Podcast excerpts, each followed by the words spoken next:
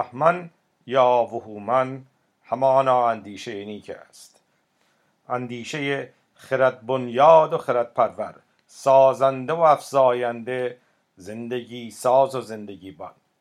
این اندیشه نیک است که نگاهبان جان و زندگی است.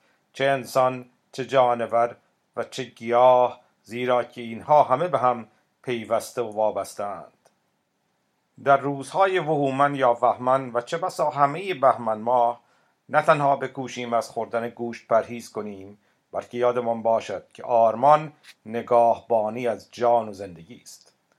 اهورامزدا خداوند جان و خرد است. هر اندیشه ای که این دو را آزار برساند اکومن است و اهریمنی است. نخست مردمزاد یا انسان را دریابیم و همزمان جانوران و گیاهان را. بهمنگان بر همه شما فرخنده باد.